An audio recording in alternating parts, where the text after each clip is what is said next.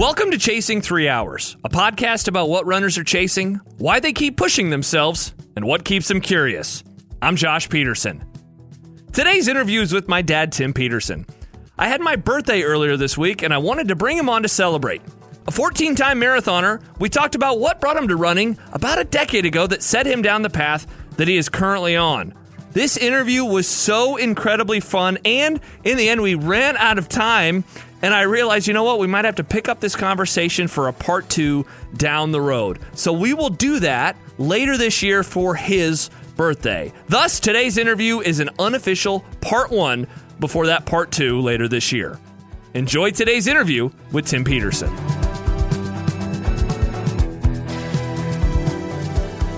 Tim Peterson, Dad, welcome to Chasing Three Hours. Thank you, Josh. Thank you so much for having me. Uh, I know that you've listened to all the episodes, so you know how I begin the podcast. How was your most recent run, one you had this morning? You know, it went it went pretty good. So uh, I did a little over three miles. I think it was like three six or something like that. And uh, I, I started off with a with a mile warm up and went twenty minutes on some speed play, a fartlek, Mm-hmm. and um, uh, and then and then wound down and, and did another mile cool down after that. Um, yeah, so it was it was pretty good. Good. Thanks for asking. Absolutely. Uh, so, you know, I've spoken with you about running, obviously, a bunch of times over the years. Um, but I feel like kind of bits and pieces in terms of the journey that you have been on over the last decade or, or so. Um, so this will be fun because I remember at Caleb's wedding, my, my I'm one of three, I'm the oldest.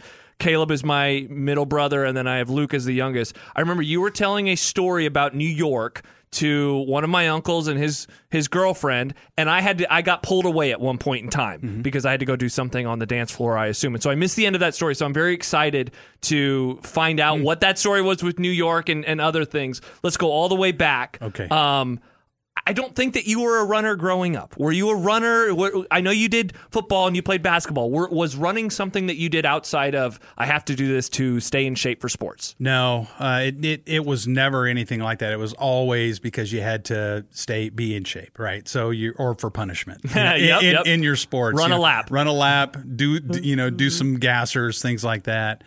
Um, I think at one point when I was you know probably sixth or seventh grade, I remember going out for a run because I wanted to. At the time, there were these Junior Olympics, and I wanted to compete in this Junior Olympic um, uh, meet that was held in another community, and so I thought that if I go out for a run, that that was going to make me, you know, put me in shape to do this. So I remember running, you know, uh, for a little bit there, but never, you know, in, until uh, until I got into it. Yeah. Is there a part of you now that looks back and is like, I wish that I would have liked it at that age so I could have done, I don't even know, like, was there cross country? Was there track and field? Like, what was it like when you were growing up in the, the 70s and then into the early 80s when you were in high school? Yeah, you know, I- w- when we were, you know, I, I grew up in Kearney, Nebraska, and during that time, there was, yeah, you know, there was full full fledged track. Kearney wasn't the dynasty that it is That it would become, that, yeah. that it would become, right? But, uh, so so I participated in track. Mm-hmm. Um, but I I loved football, and and even though at the time I was I was fairly undersized, um, I could compete. I you know I was fast and quick and things like that. So I always had my eye on football. I never had my eye on cross country, and I did go to the state cross country meet uh, because it's held in Kearney, Nebraska, at the At the golf Kearney course. at the Kearney Country Club. And I went there pretty much on behalf of the high school uh, journalism department because I was on the yearbook staff uh, for a couple years, and we had to go out there and take some pictures. and and and I, I think I watched these guys warm up. I watched them start, and I left. I didn't. I didn't. You I didn't didn't even hang out. Not at all. Today, I would be there from start to finish and halfway through the course, cheering people on. Uh, but so so it was never really something that I that I ever uh, even thought about until uh, 2012. Do you think you could have been good at distance running back then? Like in, in hindsight, knowing your level of athleticism and maybe if you had the drive that you eventually had with it, do you think that that could have been a sport that you succeeded at? Boy, that's a that's a great question and one that I don't believe I could answer because I was always pretty fast, you know, quick and fast. You know, for the you know for the whatever the quick burst was in basketball or in football or you know the 90 feet in baseball. Um, but but to to continue on for for long periods of time, um, it just wasn't there anything that I would have thought about and and really would have given much attention to because my basically our, my whole family was that way. Mm-hmm. Nobody did any kind of endurance type type running. Interesting. So you get married in 84. 1986. What? Oh, my bad. I have 1984 written down. That's when you graduated high school. That is correct. Then you get married two years later, and then see, I'm nervous. I'm talking to my dad on a podcast. Uh, and then I'm born in 1988. Is correct. there is running at all in the picture at any of those moments? I know that right before I was born, you were playing basketball. Is you're, running you're ever right. something that you're doing in that time as a want to lose a few pounds, want to get moving? Is it does it ever enter the picture in those years? Never running is not a part of my life at all until until like I said, till 2012. Yeah, so you know, it's funny. I do remember you growing up a little bit when I was young, when we lived on Ida Street, 2868 Ida Street, we had a treadmill in the basement. And mm-hmm. I always remember those, you know, various moments of like, hey, I want to lose a few pounds. I'm going to start running. And like, I always imagine myself playing video games when I close my eyes. I'm playing video games and the loud treadmills by yeah. And that so I, I remember yeah. that, but I don't ever remember you like I'm going to go outside. I'm going to go take off for a run. No, and, and, you're right. You know, we we got this treadmill, and it was it was primarily you know f- to to lose some weight. Um, back in I don't remember what year it was. Um, I I had some friends, and they really got involved with. Um, this this fitness challenge yep. from from Bill Phillips called Body for Life. Yes, it was like a book. It, it, was a book, and and so really, I think I had the treadmill was primarily for the cardio days, which which were three days a week. Uh-huh. You know, and and and it was you know twenty minutes of of cardio.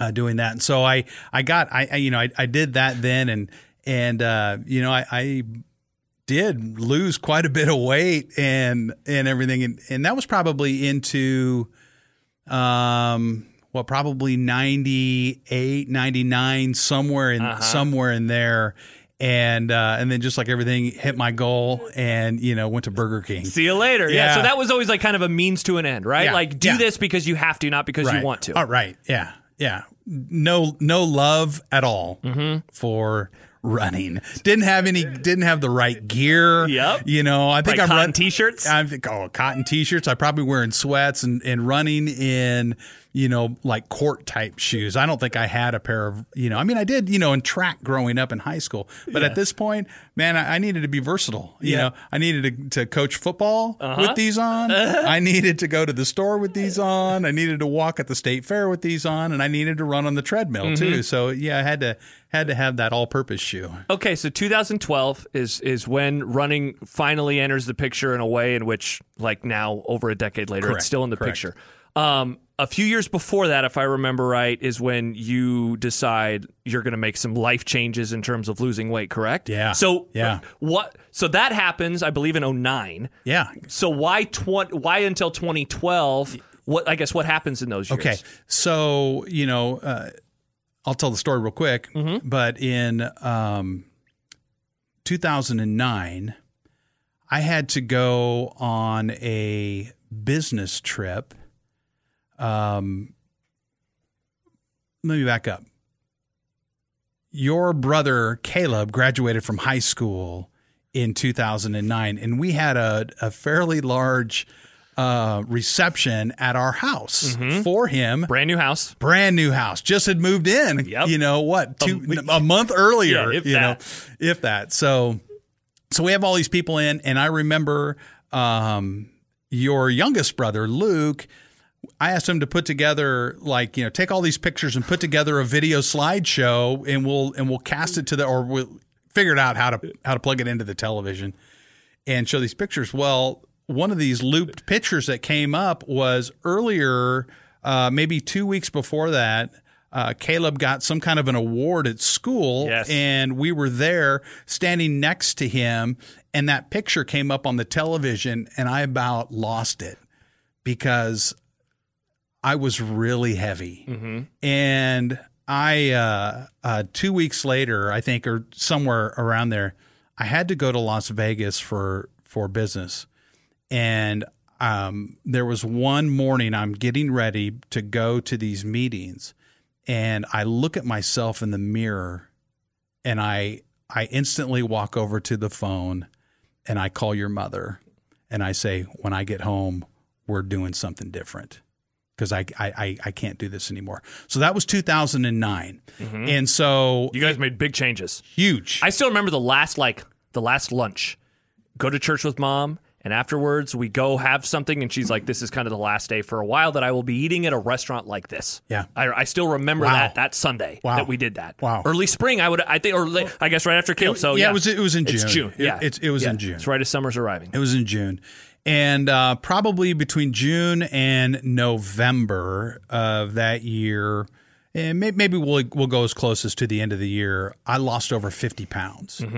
I I had started that journey at two fifteen, and and got down to uh, to one sixty five, and eventually I eventually went uh, a little bit underneath 160, but that that, that wasn't sustainable. Um, so so that's what that's what started it was was losing the weight. But you weren't running. I was not running. So because a year before all that happened, I'm on another business trip. I'm out in California and I'm in a hotel room and um, I go to to get a Kleenex in the bathroom and I I go to turn and my leg stays planted in the floor and I I always say I unscrew my knee. But what ends up happening is my knee popped out of socket and the meniscus in my right knee folded over and then the knee came down Oh, dropped me like a sack of potatoes. now, that probably didn't help between 2008 and then a year later in 2009. I probably, because I was so sedentary, I couldn't do anything. I had surgery right away. Um, but, but I just really, I was not active at all. and you had torn your ACL when you and I were playing basketball at some point in high school, middle Oh, school. yeah. So you had had a couple Oh, of I've had knee, I've Yeah. had knee problems. yeah, yeah, yeah. So when I had that knee surgery in 2008, the orthopedic surgeon said, uh, I said something about about being active, and I said something about running, and he said, "Well, first of all, you should never run." This guy was a competitive swimmer, you know, in college and, and, and things like that, and he was anti anti run. And he said, "But you should probably never run." So th- so I had that in the back of my head, but I but I start getting fit. I start doing things um, you know, we we move to another location. We're close to this this gym where a lot of my friends are going to, so I we get involved there. I start taking some classes. I start doing a bunch of kettlebell, you know, classes and workouts, and and just and and uh, not only am I thinner, but man, now I'm getting fit, and I feel great. And and so I don't I don't think anything about anything about running until it's probably you know this time of year August of 2012 and we didn't go on a vacation outside of town. We called it a staycation. We we did a staycation and a friend of mine sent me a um I don't know if it was a text or a, or an instant message it doesn't matter but it said um you should run the um, midnight run charity charity 5k and at the time there were a couple of organizations here in town that uh, worked together. Uh, the the abide network and i believe the hope center came together and they put on this race called the midnight run. And this is in 2012 was the first year. It was a 5k downtown omaha at midnight. And and so I I sit there and I look at that and I think, huh, I I, I don't think I've ever ran three miles. I knew what a 5K was, Uh-huh. but I'm like, I don't think I've ever ran three miles at one time in my life. And so I'm thinking, and so I, I start talking to uh, to your mom, and and I said, you know, I I should. Uh, what what do you think? You know, she's like, well, you know, just do it. And I'm like, yeah, maybe I'll just go. I'll I'll. Uh, uh, so so so the next day I go out for this run, and I run around. There's a little lake over by our house, and I run around this lake, and I come back, and Mom asked me. She said, "How'd it go?" And I said, "It went great." She said, "How far did you go?" I go, "I have no idea." and uh, it- No smartwatch. no smartwatch, no no nothing, No app. no nothing, right? And uh, and and she goes, uh, I go, I go, I think I think I'm going to get in the car. I, I go, I'm pretty sure that I can drive around where I was at and get a good idea, right? And you know, just look at the odometer on the car. And she goes, "Well, that little iPod that you have, you remember those little clip iPods?" Uh huh. She goes, "It has an app in it." I go, "It does?" You know, and she's like, "Yeah." So the next day I go out and I Do do, it the- again? I do the exact same course uh, that I did the day before, and I and I finish, and it's three point four miles, and I'm like, well, I just ran more, uh, you know, point one, so I can do this. I t- I sign up that day, and uh, and it was I don't know, a couple weeks later Yeah. maybe. I, I'm in good shape. I just don't know anything about I just don't know anything about running, Mm-hmm. so I don't know what's a good time, what's a bad time, or anything like that. So I, re- I remember then at the beginning of the next year, we would run in a half marathon, and I googled it today to figure out exactly where it is. It's in it was in way South Missouri. Uh, it was the what Heart of the Ozarks half marathon. That's February of 2013. So you you got you signed up, and you also signed me up. You essentially like talked myself and Caleb into this. How did that? Okay, first of all, why that marathon or why that half marathon? And when did that enter the picture? Because I imagine it was after this this 5K that must not have gone terribly for you. So, so after that staycation, I haven't ran the race yet, right? Mm-hmm. But but I go back to work the next week, and the the first day that I'm back to work, I get this message from from our internal uh, email, and it says, you know, join the corporate team for the corporate cup, and I'm like 10k. Who? I know I can run a 5K. so what do I do? I go out, I run the same course, but I run a little bit further, Uh-huh. and I come in at five miles, and I'm like, if I can do five miles, then I can do I can do six point two. Yeah. So so now I have these two races. They're they're pretty close together. They're probably within a couple weeks of each other, maybe. Where I run this 5K midnight run, and then I run the Omaha Corporate Cup. Uh-huh. And this is in 10K. 2012. This is in 2012. Okay. And so I get done running the the corporate cup in 2012, and I I, I scream in at like 72 minutes, you know, and I'm pumped. The last, I would say, probably the last half mile, my my ankle started hurting, so I was kind of hobbling. But I was just cranked because I I finished I finished this, you know, this big challenge. Once again, I haven't ran or, or anything. And then um, for some reason, I get this crazy idea because I, because I'm talking to some people, right? And and and you know they talk about running half marathons, and then I find out this this one person, um, who ran a half marathon, and I did the the old, well, if they can do it, surely I can do it. And uh, so um, I had I had uh, a coworker. She was super encouraging, and she had ran multiple half marathons. And I had asked her. I said, "I'm thinking about running a half marathon." Of course, instantly she says, "Do it." Because that's what we always do. That's what we always right do, as right? runners. Yeah, do it. Yeah, you do should it. do You it. can- You, you should can do a do- you can do- marathon. you can do this. It'll be fine. Yeah, you can do it. Yeah. And then so then I ask another friend who who is uh, it was another another female who was a, a runner. And she had ran multiple half marathons.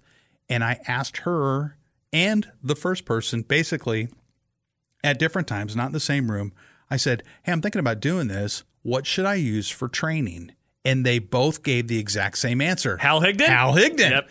It's, it seems like the plan that every beginner uses. Yeah, and and they should, you Yep. know, because it's It's a good base plan. It's a great base plan. Yeah. and so that's what I did. So I so then um uh with that, I uh You I, roped Caleb and I. ro- I roped Caleb and you into here. Here's how here's how I remember it. I said, uh, "Hey Caleb, I'm going to do this this half marathon. Um, you want to you want to do it with me?" He says, "Yeah, I'm in." And I say, "Josh, we want to do this half marathon. Um, you know, we'll train for the next 12 weeks, and then we go down, you know, in into Arkansas, and we we go to this uh, or Missouri. Where was Yep. it at? Yeah. Missouri. ba- I mean, barely in Missouri. Right, Missouri. Barely. And uh, I said, uh, I said, are you in? And you're like, uh, and then I threw out there, well, Caleb's in, and you're like, yeah, okay, I'll I'll run it. Yeah. So I asked your youngest brother, Luke. How'd that go? I said, Luke, hey, we're going to run this half marathon. Both of your brothers are in. Are you in? And he he didn't say a word, man. He just looked at me with that stone face look.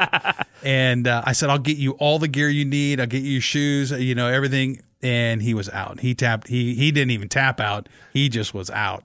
So so that's that's what got us down there. So why that race? Why that race? Because we drove six, Oh, we drove a long way. seven hours. I remember I had to take a day off of work to get Yeah. down there, and then Caleb and I immediately after the race we came right back up, Yeah. and you guys didn't. You stayed down there and you went to Oklahoma. Yeah. But I'm like, why of all the races, Right. why here? We could have done Lincoln in a couple of months. Right.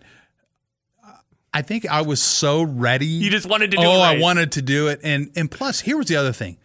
I I was really into challenging myself to do hard things, Mm-hmm. and I knew that that that training in Nebraska over the winter was going to be hard, and I was. and I wanted to do, and, and and I wanted to do that. So that I think that had to do with it. And then plus I tied in going to uh, the school that I graduated from down in down in Broken Arrow, Oklahoma. They were having a a homecoming type thing, which they did every February. And we could tie it in, even though it was a long ways away from like it was next door. No, no. I think we still we you guys drove back. We still had mom and I still had like a five hour drive, Uh-huh. you know, to get from where we were, you know, to uh, to to that place. So so we go down and and we run this inaugural. That's right. It was the very first, heart- you know, heart of whatever, Heart of uh, what is it? Heart of the Ozarks? heart of the Ozarks. We Uh-huh. ran the we ran the very first one. What do you remember about that race? Uh, a couple things, couple fun things. I remember, uh, you know, uh, um, you, your mother, your brother Luke, your youngest brother who did not run, and and myself. We rode together, and then Caleb drove. He was in college. No, no, he No, yes, he would have been in college. Yeah, yeah, yeah, he was his senior year. But he, yeah, so he was in Lincoln. he was in Lincoln, so he drove separately. yeah, and and I remember getting down there uh, uh, early enough in the day. Then we we go. We're in this little community. yes. little community and and so we go to to try to find something to eat and I, I just remember walking into whatever this little restaurant bar was that we walked into, and it was almost like, you know, the whole place stopped talking and heads turned and looked at us. It's like a movie. It was like a movie. It was almost like you're not from around these parts, are you? Yeah, You know. So I remember that, but but then I remember taking off and and um, you know my fitness was I, I felt pretty good and and I I had a a my goal was to run a two hour fifteen minute half marathon, but then but my super secret goal was to do two ten. That's that's what I was going for, and I mean I stuck to the mile of this Hal Higdon plan the novice half marathon plan.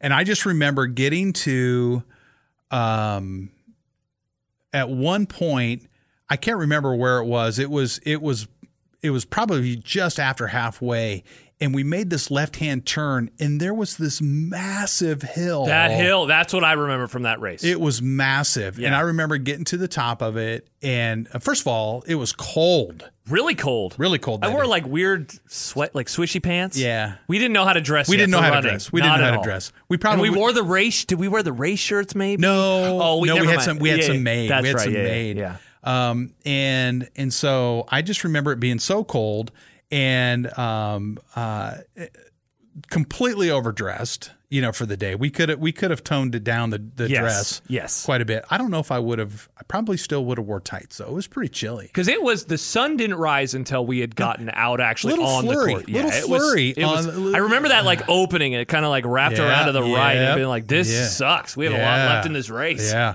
So I remember getting to the top of that hill, and there was some dude who was dressed more like a runner, um, but he he like massively cramped up. So he, he was a little bit more bulky, you know, you know, maybe like a maybe like a like a triathlete kind of Uh-huh. like like what an Iron Man, Uh-huh. you know, if you can kind of visualize that. So, but he he's cramping up, and I'm just kind of gr- cruising cruising right by him. So so so I remember that, and then I remember getting to the 10 mile mark and I said to myself, all right, here we go, new territory. I had never ran over 10 miles because once again, I ran it to, I ran Hal Higdon, you know, to the letter of the law and I'd ran over 10 miles on that, on that training uh, cycle. So I just remember doing that, and there was just a just a rush of adrenaline, thinking, "Man, I'm doing new stuff now. This is so cool." And uh, and then looking at my watch and and and coming in, I was pretty excited. And you know came in and and usually when we do these things together i'm always the the caboose and and all of these. And and we come and i come in and you know there's you know mom i don't think she had cowbells at the time but she's yelling and i see everybody and i come in and i and i i think it's 205 and change is what is Smoked what is i smoked it. I was so pumped uh, you know, for that. Um, but but afterwards, I know that we all cleaned up and then we went to some restaurant to eat Breakfast place. Yeah. Yep. And uh, and the waitress asked, you know, why we're there. We can, you know, told her, and are you gonna, you know, you gonna sign up again? You got to do another one. I and I said, I don't know if I'm gonna do this again. and uh, your mother laughed at me. Yep. And sure enough, a good laugh. Um, how important was it? I mean, you just mentioned the end. What was it like having your sons there? Oh, you know, I think anytime you can have family members, you know, see see that uh, that ending spot, Yeah. and be and cheer you on. There's just there's just there there's nothing better. Yeah. there's just nothing better. Uh, so you, you say that at the at the restaurant, you're never going to run one of these again. Mom laughs. Um, I imagine then at some point in time, this is again, this is February of 2013. Marathons will start to enter the picture. I don't even remember when that started happening for Okay. you. So what what happens after that race? And I guess when do you decide first of all, eh, I do want to do this again, and then how does that turn into doing 26.2? You know, that was the first time of you know uh, doing that distance, and so when we were at that restaurant, my legs were my legs were hurting. Oh, I remember the drive home. Oh, I bet. got home and yeah, because we were in the car for however many hours, and I, that was the Oh, first just- time I'd ever run that distance. right. I was like, this sucks. Right, right. Yeah, my legs were hurting.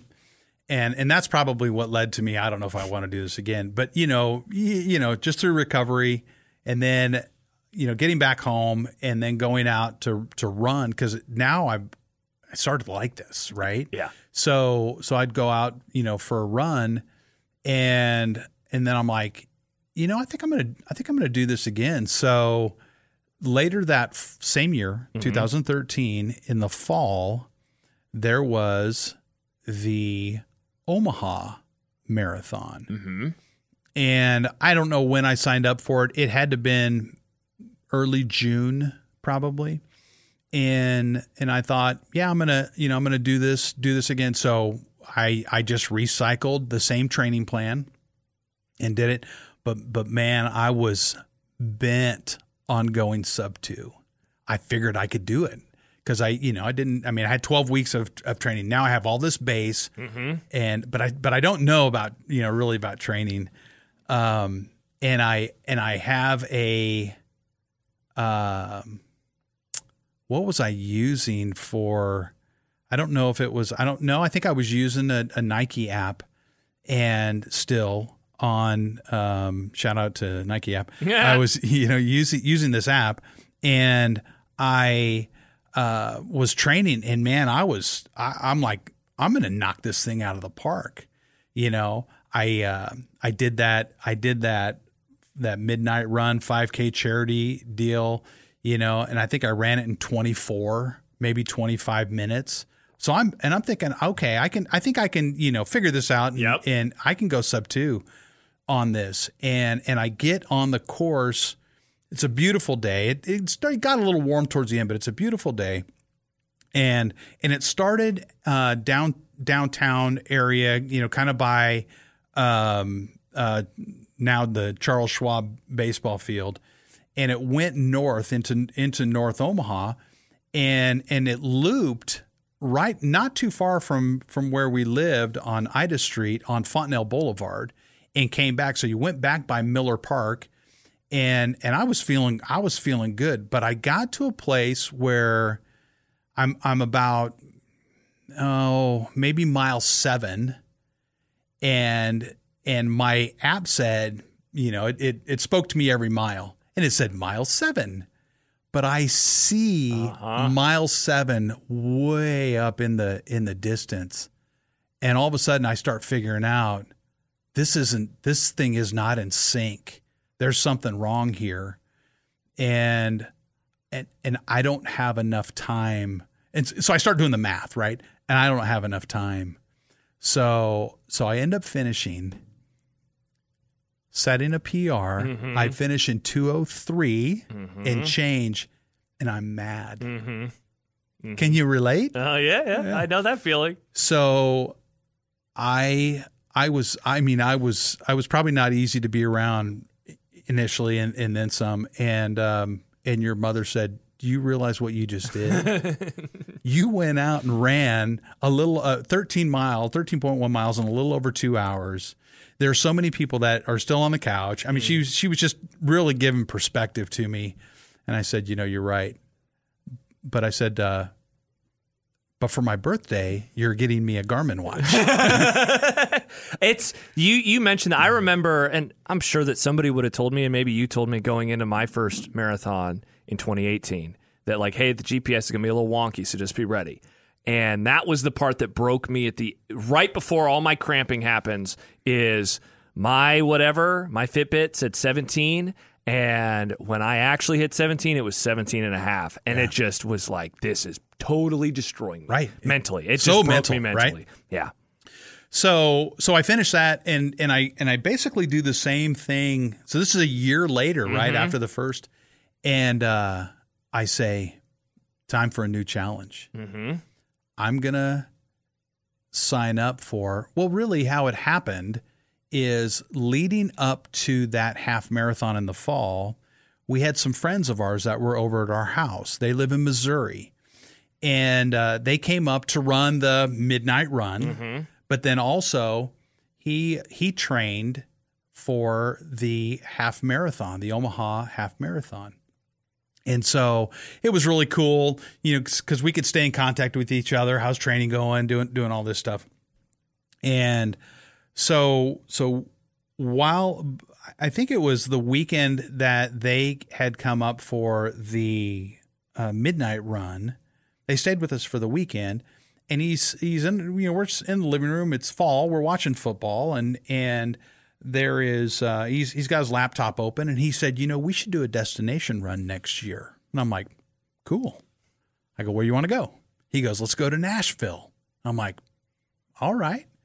You know I haven't uh, you know I've, I've driven through I haven't stayed haven't done anything in Nashville. I said yeah I'll, I'll go to Nashville. I said why Nashville? And he goes well there is a rock and roll marathon series that runs in Nashville. Um, and St. Jude Children's Research Hospital is the charity uh, for that race. Um, and at the time, it was called the Country Music Marathon. Now it's Rock and Roll Nashville. Same race. And um, in in the backstory is is is uh, the couple, my friend and his wife, they have a son who, when he was 13 years old, got diagnosed uh, with childhood cancer and with leukemia, and they had a you know they had an option. You know, where do we take him to get treatment? And they were able to get placed at St. Jude, and so uh, they were able to to um, have basically their you know what the the protocol that St. Jude used end up you know saving their their their uh, son. He's he's uh, I think he's 30 years old today. Awesome. So yeah, so it's fantastic. So I knew a little bit about their backstory, and so he said, you know, St. Jude is the is the sponsor of this, or the the the charity recipient of this. And I'm like, cool, man, I'm I'm in. I go, how much is registration? And he goes, I don't know. I go, what do you mean you don't know? You you you have the laptop open. You're looking at the at the website. He goes, well, I'm going to register and sign up as a St. Jude hero. Well, what's that? And he goes, well, you just got to commit to raising a, a certain level of money, and you get your bib by doing that.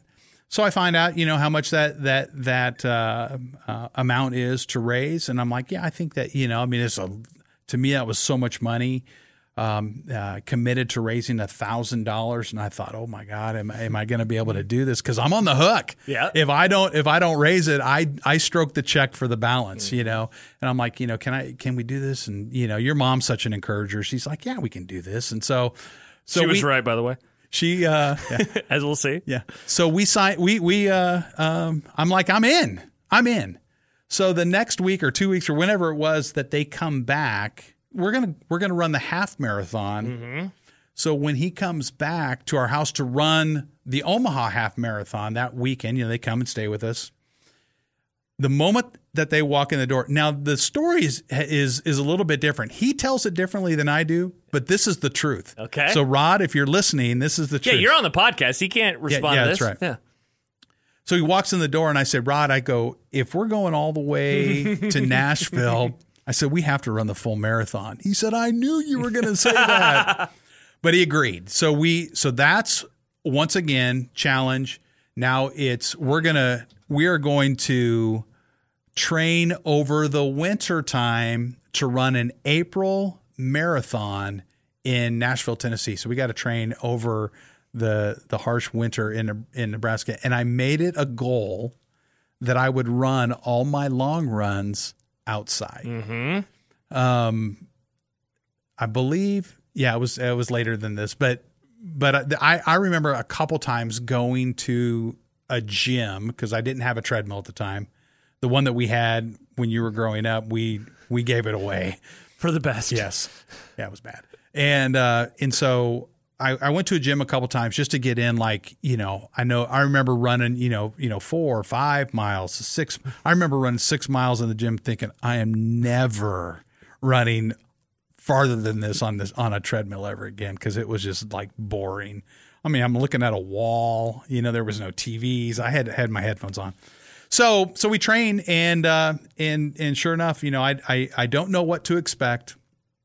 Um uh, wh- what did I do? I went and grabbed Hal Higdon Marathon, marathon plan. novice plan and and uh, put it into play. And you know, and and just went after it. I I, I will say that I don't know if if one of your questions, but I'll just keep talking. That um, the day that I had to I had to pull my 18 mile run, it was in February, and it was cold, and I had a I had a meeting at work. I, I, I ran my long runs at that time on Saturdays.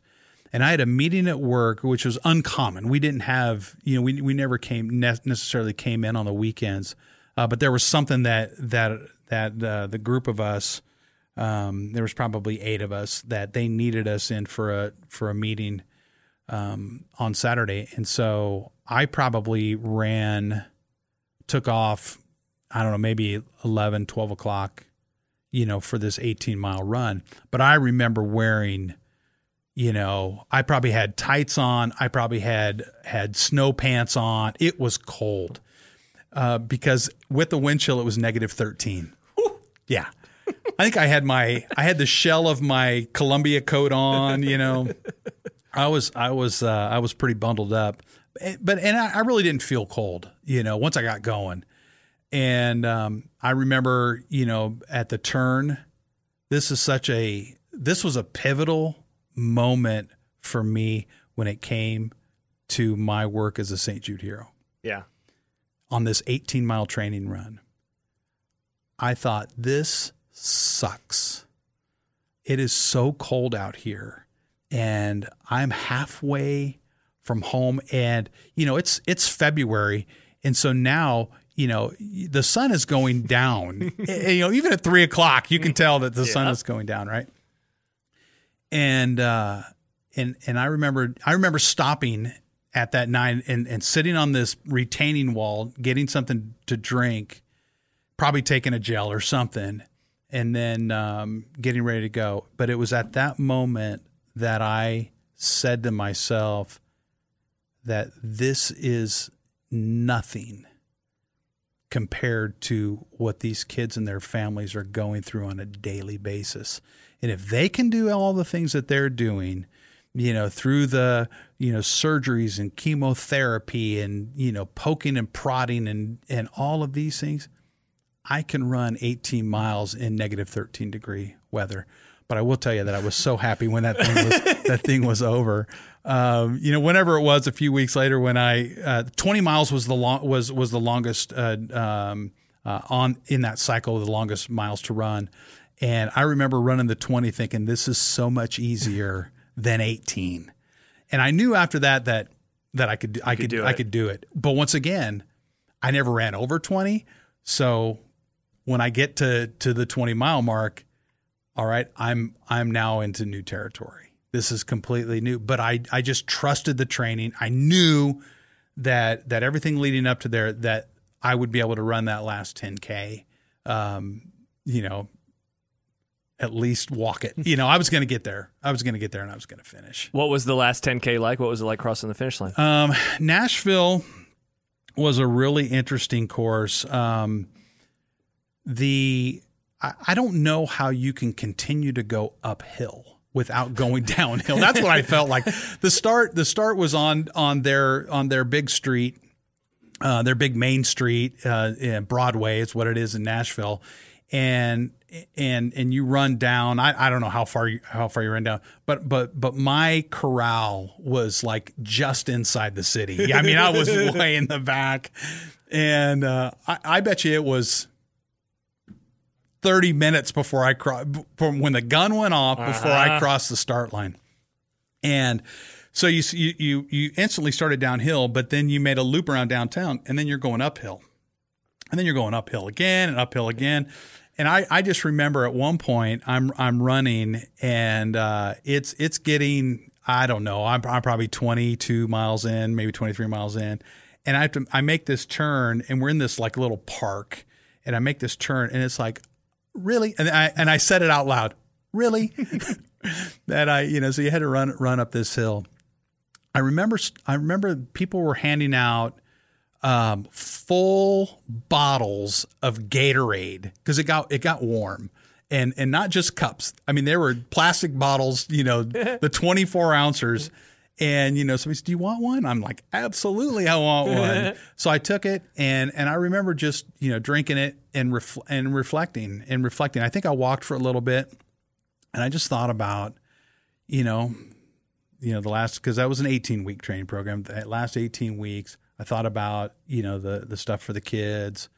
Um, thank God, we made this turn at probably 25, and it was downhill basically the rest of the way. Um, I got to, I mean, really close to the 26 mile mark. It was, it was really close to that. And I, I saw your mother and, uh, and, and my friend's wife, Kathy. So I saw Kathy and mom standing there and, you know, we embraced and, and it was just, it was just so cool. And I said, let me go so I can, so I can finish this thing and it was just great. So I go to you know just finish it, and it finishes right right in front of Nissan Stadium where the Titans play in Nashville. And there was just something you know across the finish line. You know you're you know you're getting all this stuff whether it's water or or what, and uh, you know the person puts the medal around my neck and uh, go by the the um, uh, area where they have like backdrops and they're taking pictures and and the marathon in Omaha, I don't remember seeing anything like that. Yeah. And and so so that was pretty cool. And so I go I go to uh, uh, get my picture taken, and I set my I, I kind of lean down to set my water bottle down, and and I start tipping, right? and I catch myself, and the guy, and the, and the photographer says, "Are you all right?" And I said, "Do you need help?" No, I said, "No, I'm I'm fine." And I just remember just beaming uh, as they as they took that picture and you know just crossing that finish line it was fantastic. So you finished that. Do you are you in the same boat as you were in 2013 where you're like all right that was cool i'm never doing that again or at this point where you like i want to keep doing these again yeah i think that at that point i'm i'm in. You're all the way in I, am in i'm in. I mean the chips are in the middle now at this, uh-huh. at this point and and so i'm trying to think of what's next? what's next. I, I probably already had what's next in mind um, which was that same half marathon that I ran the fall before the Omaha. Uh huh. I ran the Omaha full marathon in the fall. Wow. So you do your first marathon and you then run two in the same year. Correct. Well, because this will be the first time I've ever run two in the same year. Oh wow! When I do when I do Des Moines. Oh, okay. Yeah. Okay. In a month and a half. Yeah. Yeah. And um, so so I finished that and and just stay and just stay in. I I remember walking around initially being a little tight and sore, but we got out like right away after going back to the hotel, cleaning up. We stayed quite a ways away from downtown Nashville, but we went back. Mm-hmm. And um, so we walked around the rest of that night. And that to me was the light bulb game changer that you just don't stop after you get done after yeah. you get done running. And so I uh, you know figured figured that part out. So I think that that made the recovery side a uh-huh. little bit uh-huh. easier. let me back up one other thing. That winter, probably about the right before I did that 18 mile run, I had a client who lives in Salt Lake City. This guy's a huge outdoors uh, uh, fitness in, endurance athlete, bikes, runs. You know, I mean, he probably does triathlons, but but I know that he he heavy into into mountain biking and gravel bike, and then and then also running, and uh, and he knew that just from the conversation that we had that I've had knee problems, and he said, "So what are you running in?" I said, "Well, I went and bought um, I bought some Sauconys." I went, you know, and and uh, went to a local running store here in town and and got fitted for these Sauconys. And he said, "Have you ever heard of this this shoe called Hoka?" I'm like, "No, I have no idea what you're talking about." He said, "Let's, you know, you got to remember this is a client. You know, he's paying the company that I work for to have a coaching relationship with me. He goes, get on, get online. Let's get online. Let's go to Hoka's website." And so he shows me. He goes, "Look, they look kind of goofy." He goes, but I'm telling you, they're gonna. It's gonna save you on your recovery for your knee. It's gonna help you to run, and and and your hips and things like that. And so I buy. I go to a, I go to a local uh, another local running store here in town, and I buy a pair of Hokas. And uh, but they they didn't size me right. You know, they they told me what size I should be, and, and the they they. Um, didn't have that size, so they gave me the size up, and it was just I didn't like the way they felt on my foot. First of all, I had to mentally get over the idea that I was buying a shoe that I a size that I'd never ran in before, mm-hmm. walked in before. I have fairly small feet, and so he um, so he said, uh, you know, he t- tells me about these Hokas. So, or, or I, I, buy these Hokas from uh, from from the store. I, I take them back, and at the time, I'm looking on the website and there's a brand new model that comes out. And so I order them. And that's what I ran um, my first marathon in Nashville in. And I, the recovery was just incredible. You know, I mean, I, I didn't feel it as bad. You know, I mean, I'm still tight and everything, but but I'm not. I can't walk. I'm not the stories of people that can't go downstairs or, or anything like that. So so, you know, of course, you know those that listen to your program they're all runners and so they have this understanding that you're going to run through those shoes. So i buy another pair of hokas but i buy a brand another brand new model that's lighter a lot more cushion and and that base model it's called the clifton is what i've i've, I've ran in since. You have a million pairs yeah, at home. I do. I have quite a few. And uh and I, I think it's up to it's up to the clifton nines and i have them in a box. I haven't i haven't broke them out yet. Uh-huh so so I, but I but I get ready to to run this Omaha Omaha marathon um, in the fall, and um, you know I'm you know once again training training's going good, and and I in in Nashville uh, at the the first one I ran a five twelve. And I, I I don't know what time is, and, and knowing that I walked and you know the uphills and stuff, I figured I could do better than that in in Omaha, and so then in that fall ran the Omaha Marathon in September of 2014 and ran a 525.43 and that to this day is my PR. Mm. Yeah, which was you know nine nine years ago. Um, but it was uh, I, I just remember um, I didn't have any you know I didn't have a, a, a a watch breakdown or anything like that. Um, I, at one point, probably at the at, at the 13 mile mark, I had this guy run up on me and he says, "How do you like them?" And uh, he, he, was a little bit older guy, you know, and, and you know I had my headphones in, so I popped him out. And I said, like, you know, what are we talking about? And he goes, he goes, your shoes, your Hokas. How do you like them? And he was wearing a pair. And at the time, Josh, back in in in this in 2014, uh-huh. you did not see. Yep the the the amount of people wearing Hokas that we do today, and um and and so man, I said I love him, you know. So we talk a little bit about him, and, and he was running a little bit, you know. Um, he ran, I think I ran up on him, but then he kind of caught up with me, but he wasn't running, you know. Not that I'm speedy, you know, Gonzales or anything, but but he, um, you know, he. I just said, hey, I'm, you know, have a great run, and so I I took off. Uh, saw your mom a couple times. And I just remember getting down towards the end. I, I, walked a little bit, and I'm probably I don't know within two miles of of the finish. And this dude comes up on me, and we're just talking. And he says, "Man," he goes, "Let's let's go. Let's let's let's go." I'm like, "All right, let's go." Mm. So so we take off and uh, and get down there to the end, and I see you, and I see I see mom, and, and at the time we finished inside uh, Charles Schwab Field. Oh, so we we oh. run in through the outfield Yeah, and fence on the big screen, on the big screen. and so we ran around the Uh-huh. we ran around the the warning track and you know, Yep. to buy home plate and stuff, and you know and and come out and uh, and finish. And I just remember, you know, I was I was pumped. You know, I figured. You know, not only a PR, but man, I did a 425. I was, I was really, I was really excited. That's awesome. Um, next year you run New York. You run New York in 2015. Uh, first of all, the the Abbott Marathon Majors.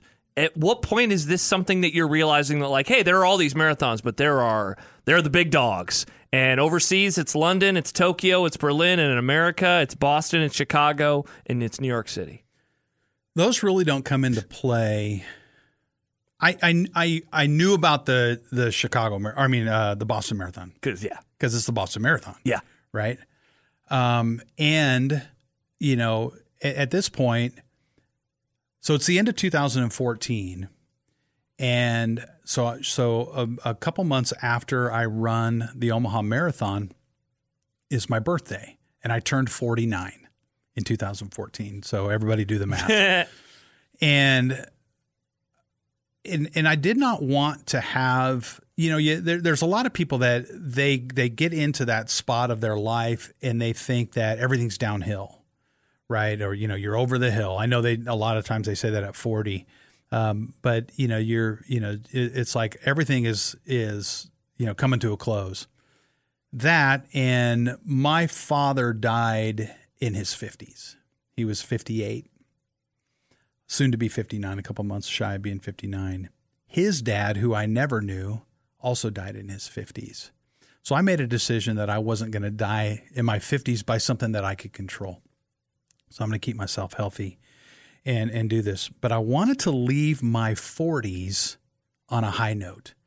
So somebody asked me, "So what what are you going to do?" And I said, "Well, I'm going to I'm going to laugh more, I'm going to smile more, you know i'm, I'm gonna you know give more i'm just gonna i'm just gonna have a great year it's gonna be my best year yet and and so i had a a, a colleague we were we were uh, business coaches and she said and she was so good she looked at me she said how are you gonna reward yourself you know if you're if you're gonna set up a you know a, a, a big audacious goal how are you going to reward yourself and i said uh, man i want to run the new york city marathon and you got to remember, I'm two marathons deep. I ran a 425.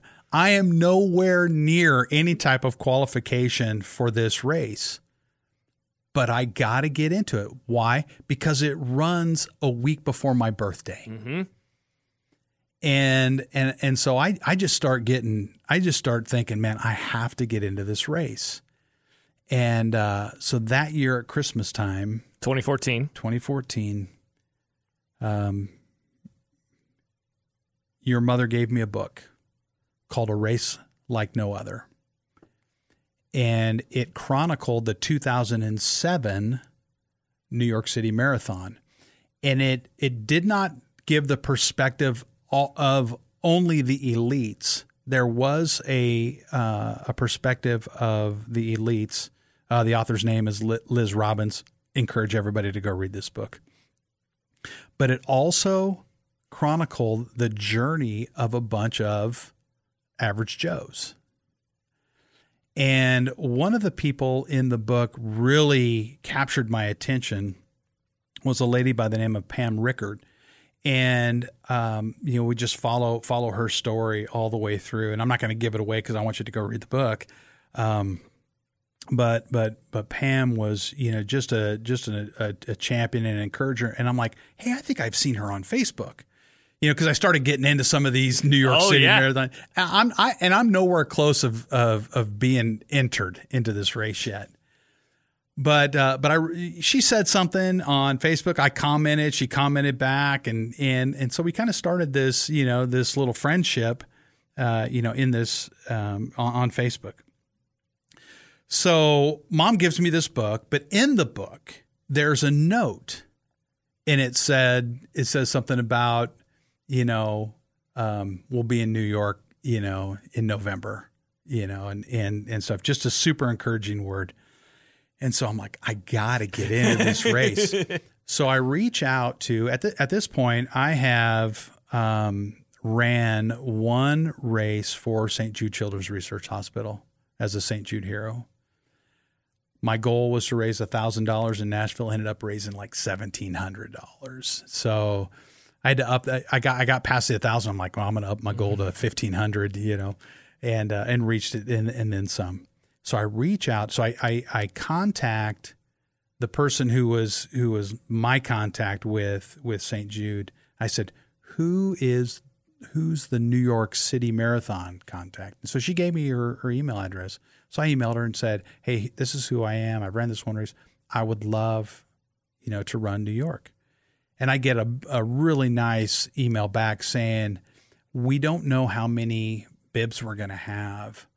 Um, they they don't they won't know that until uh, the day they draw the lottery.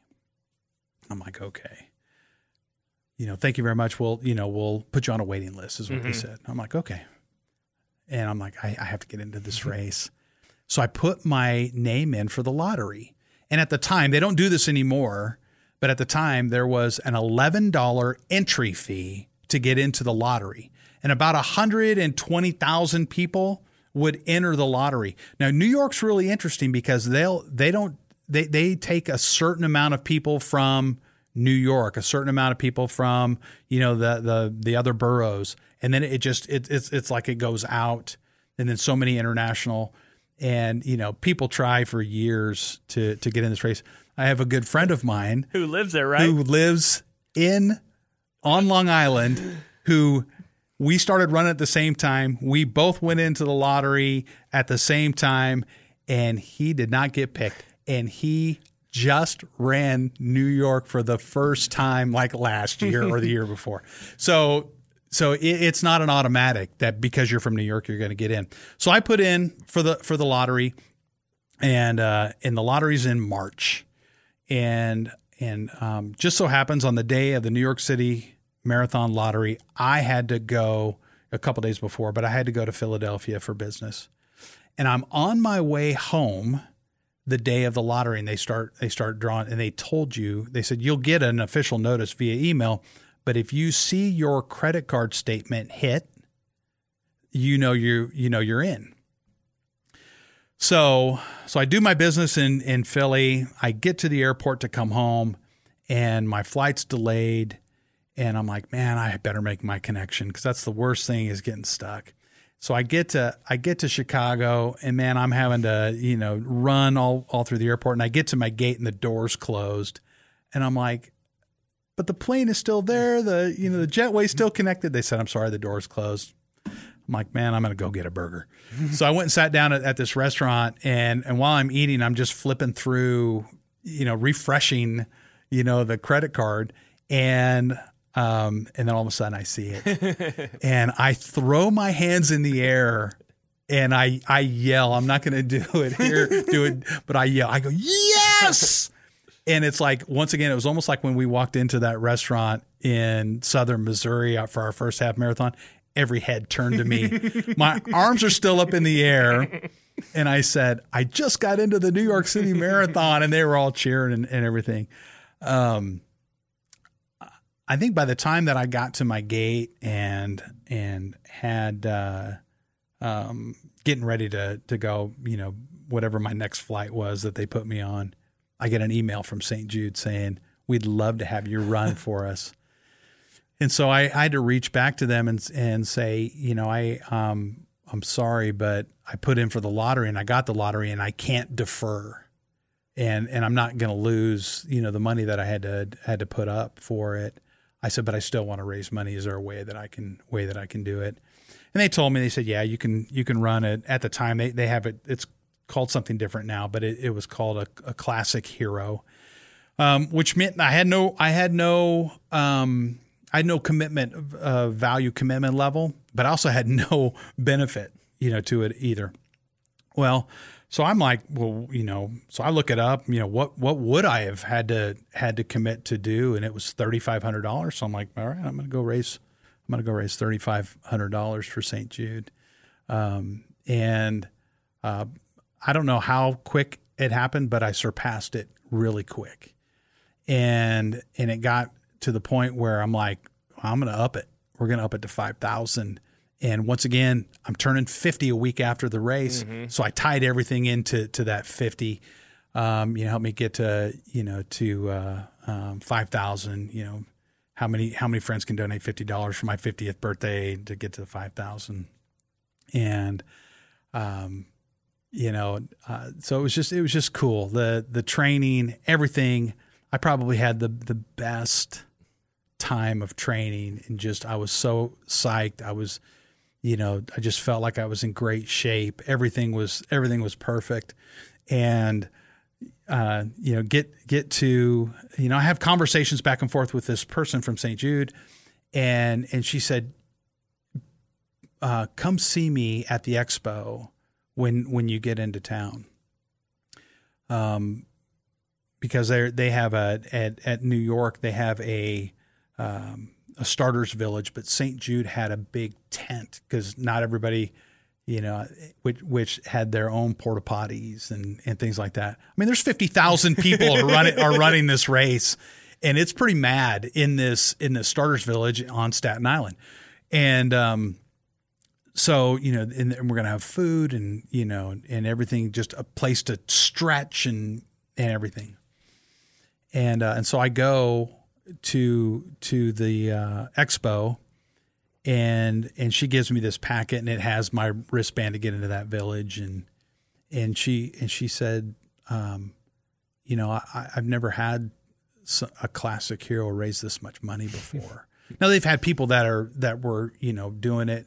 Um, you know, some some celebrities and and everything's like that that would have foundations and would raise, you know, a bunch of money, but not an individual who had no commitment to raise and be committed to raise this much money. I ended up raising over fifty two hundred dollars, hmm. you know, for for the cause. And um and and and I was just it was it was it's to this day it's my favorite it's my favorite marathon. I got a couple in there uh, for different reasons, but but this was just awesome. Um, my wife, your mother was there. My oldest sister and her husband were there. Um, and and and it was I had two high school classmates, you know, from Kearney, Nebraska that mm-hmm. that ran it as well, and uh, and we actually connected, and and so it was it was really cool. Um, but I just remember you know, I, you know, I'm reading all this stuff, and you know, here I am. I I, I know what a marathon looks like because I've ran two of them, but I've never ran this one. And you know, you start on the the Verrazano Narrows Bridge, and it's a three about a three mile bridge that that inclines and then crests and then goes back down. They said, don't start too fast. You know, it's real easy, and it was. But man, I'm I'm trying to back off, you know, to do it. Um, uh, real quick, cra- craziest thing I've ever seen on, at a marathon. I'm coming down. I th- there's two levels to this bridge, and I was on the the lower level, so I didn't see the exposed sky. I saw bridge, but I could see out out the side, and you could see these water cannons. It was super cool, and you could see uh, the skyline of of Manhattan. And so, but when you come down off this bridge, you are you're entering into Brooklyn and I come down off this bridge, and this is the I'm like, oh my god, I've never seen this before. People are peeling off, right? Because they've been standing in the corral for a long time, and and and and the craziest, I mean, and there's there's exposed. There's not a whole lot. There's you know some some uh, pillars for the bridge and everything, where some people are you know you see dudes standing around you know watering the bridge, but but the but the craziest thing I saw is I saw this this lady she she went into this grassy area just off of the road, man, and she dropped trowel and and and just and just peed right there. And I'm like, well, there's something you don't see every day. And and I thought, well, all right, man, we're in, you know, welcome to New York. Uh-huh. Uh, so you finished that. It's November of 2015. You turned 50, whatever, a few days later. Yeah. Uh, I imagine that you have more marathons you want to run, more goals, um, big dreams, yeah. and you are diagnosed with cancer then in early 2016. Yeah. So here, how it happened was um, I got done with New York, and you know, just I was all pumped. You know, your mother did a surprise 50th birthday party um, you know, the family. We all Yep. went. We all went out to dinner. And when I came back, had all these had a house full of of friends, and it was it was super cool uh, to do that. Um, but once again, just being a goal setter, I I thought, you know, I'm going to do something crazy. I said I want to run four marathons in 2016. And so, uh, so I start mapping it out, and I know for sure that the one that I want to run is uh, Memphis because the St. Jude Memphis Marathon weekend. I mean, that is that's their uh, main event. It's their like single. You know, when it comes to to marathons, it's their single biggest fundraising day. Things like that, and I, and I hadn't been there yet, and uh, and I wanted I wanted to do that. Um, and I'm like, okay, so I can run, I can run, you know, back in the fall, there's, you know, there's plenty of fall marathons here that I could run. And I, I had never ran the Lincoln marathon. Um, I'd ran the half marathon the year before, but not the full. So I'm like, I'm gonna, I want to run Lincoln. And uh, so I'm trying to figure out, um, you know, cause I got to space these out. I got to run four. And, uh, and, and so, um, similar to like our first half marathon, I found a marathon that ran in February in Fort Smith, Arkansas. And um, and I thought, well, yeah, we'll just you know I'm gonna I'm gonna do that. I'm gonna we're gonna you know drive down to Fort Smith and and run that. And that'll be my first of the of the four marathons. And that was in February. In between February and Lincoln, uh, which is in May, um, I have my annual physical, and I'm I'm a huge proponent of my annual physical, and and uh, probably probably about the time that I was probably not too much older than what you are today is when I started it, and it was because your mother asked me a question. She said, "What would happen to me and the boys if something happened to you?" I said, "Nothing's going to happen to me." And she said, uh, um, "I said, you know what is it? You know, I don't tell you I love you enough." She said, "No, no, you do that." And I said, "I, I know I don't bring you flowers enough." She said, "You're right, you don't." and she said but but you know your your health and i said i said look i said i realize that i'm you know i'm a little bit round um i said but uh but you know nothing's going to happen to me but she said i really want you to go see the doctor so that started me off on on this quest um so i had my annual physical and then um it's- i don't know what it is. It's probably March or April, I, I get this call, and now you know now I'm 50, Mm-hmm. and there's certain things that that you know we need to do when we turn 50, like have a colonoscopy, and and um and so I had a I had a colonoscopy, and the um, um, the the doctor who did that was not my my uh, personal care uh, physician.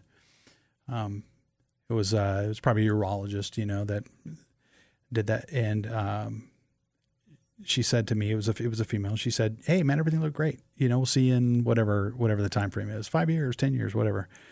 And uh, it's probably five years. And and I'm like, great. So it's a few weeks later, and I get this phone call. I'm at work, and I get this phone call, and it's my personal care physician's office. Said, "Hey, um, doctor would like you to go see a urologist because uh, in your at your physical in your blood work your PSA levels were were a little bit high. He's not too concerned, but he wants you to go to a urologist and and get it verified. I'm like, okay. And I'm like, but I say back to her, I'm like, but you know, I, I thought everything was fine. I'm not I'm not equating I'm thinking I'm thinking my colonoscopy. And so I'm like, PSA. I mean, the only the only PSA I know is public service announcement. so I'm at work. I I type in uh, Google, and I say PSA for health.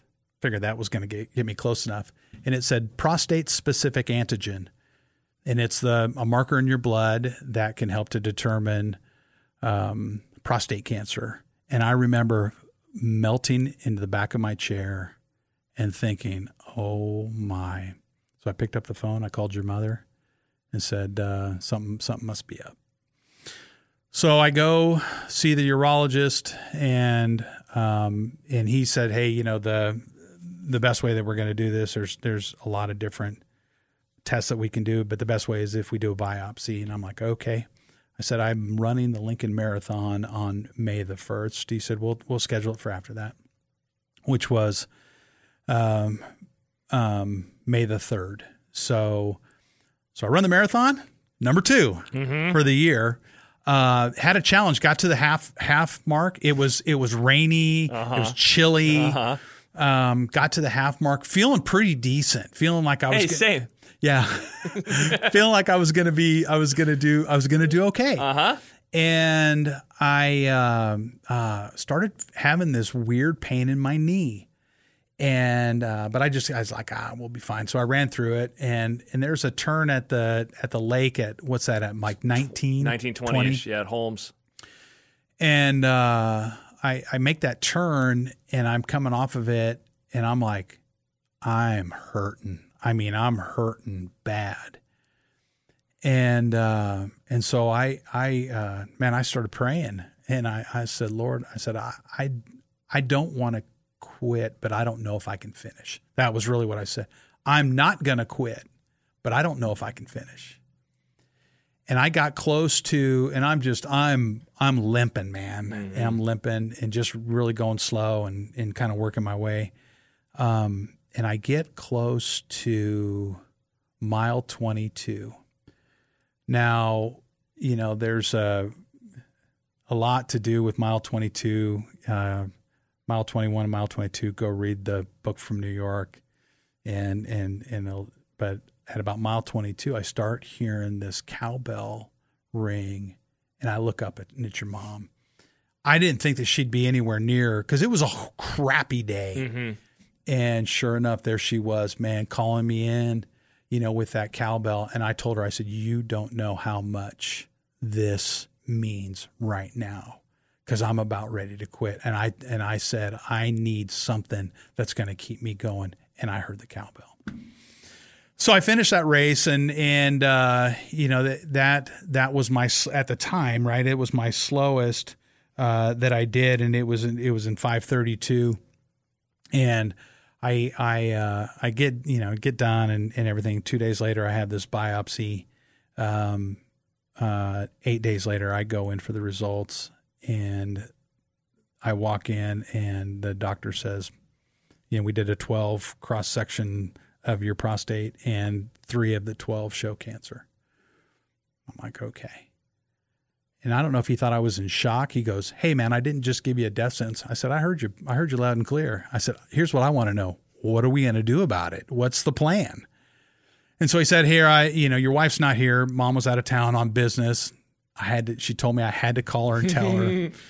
and um, uh, so he he he said, "I want you to read, you know, read these. You know, here's some here's some information uh, to read." And and I said, "Well, you know," I said, "I'm, you know, I'm 50 years old." I said, "You know, what are what are the options?" He said, "Well, you know, here's some options, but read all this stuff." And I said, "Okay."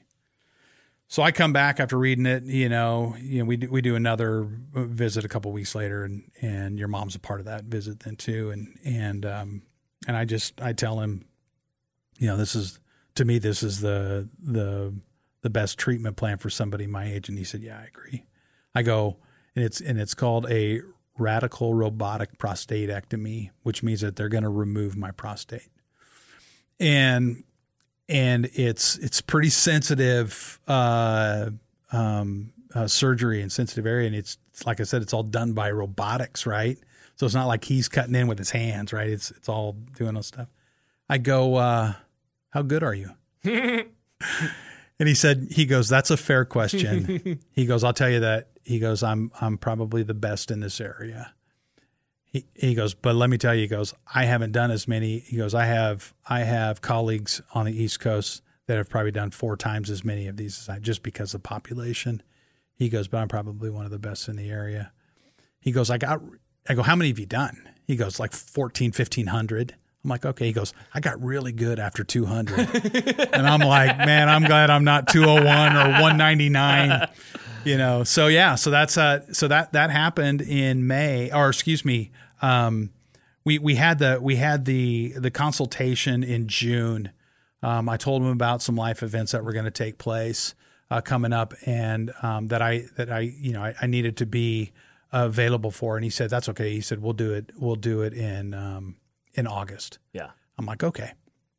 So on August 1st, um, I, uh, I went in for my prostatectomy. But before that, I had, um, St. Jude at the time had a, uh, I, I don't even know what it was called. It was it was just an online. It was almost like an online newsletter or magazine, and they did a they did a feature story on me, and uh, because I'm running four I'm running four marathons and and you know I'm capping it off by running in in um, in Memphis, and um, I do this interview.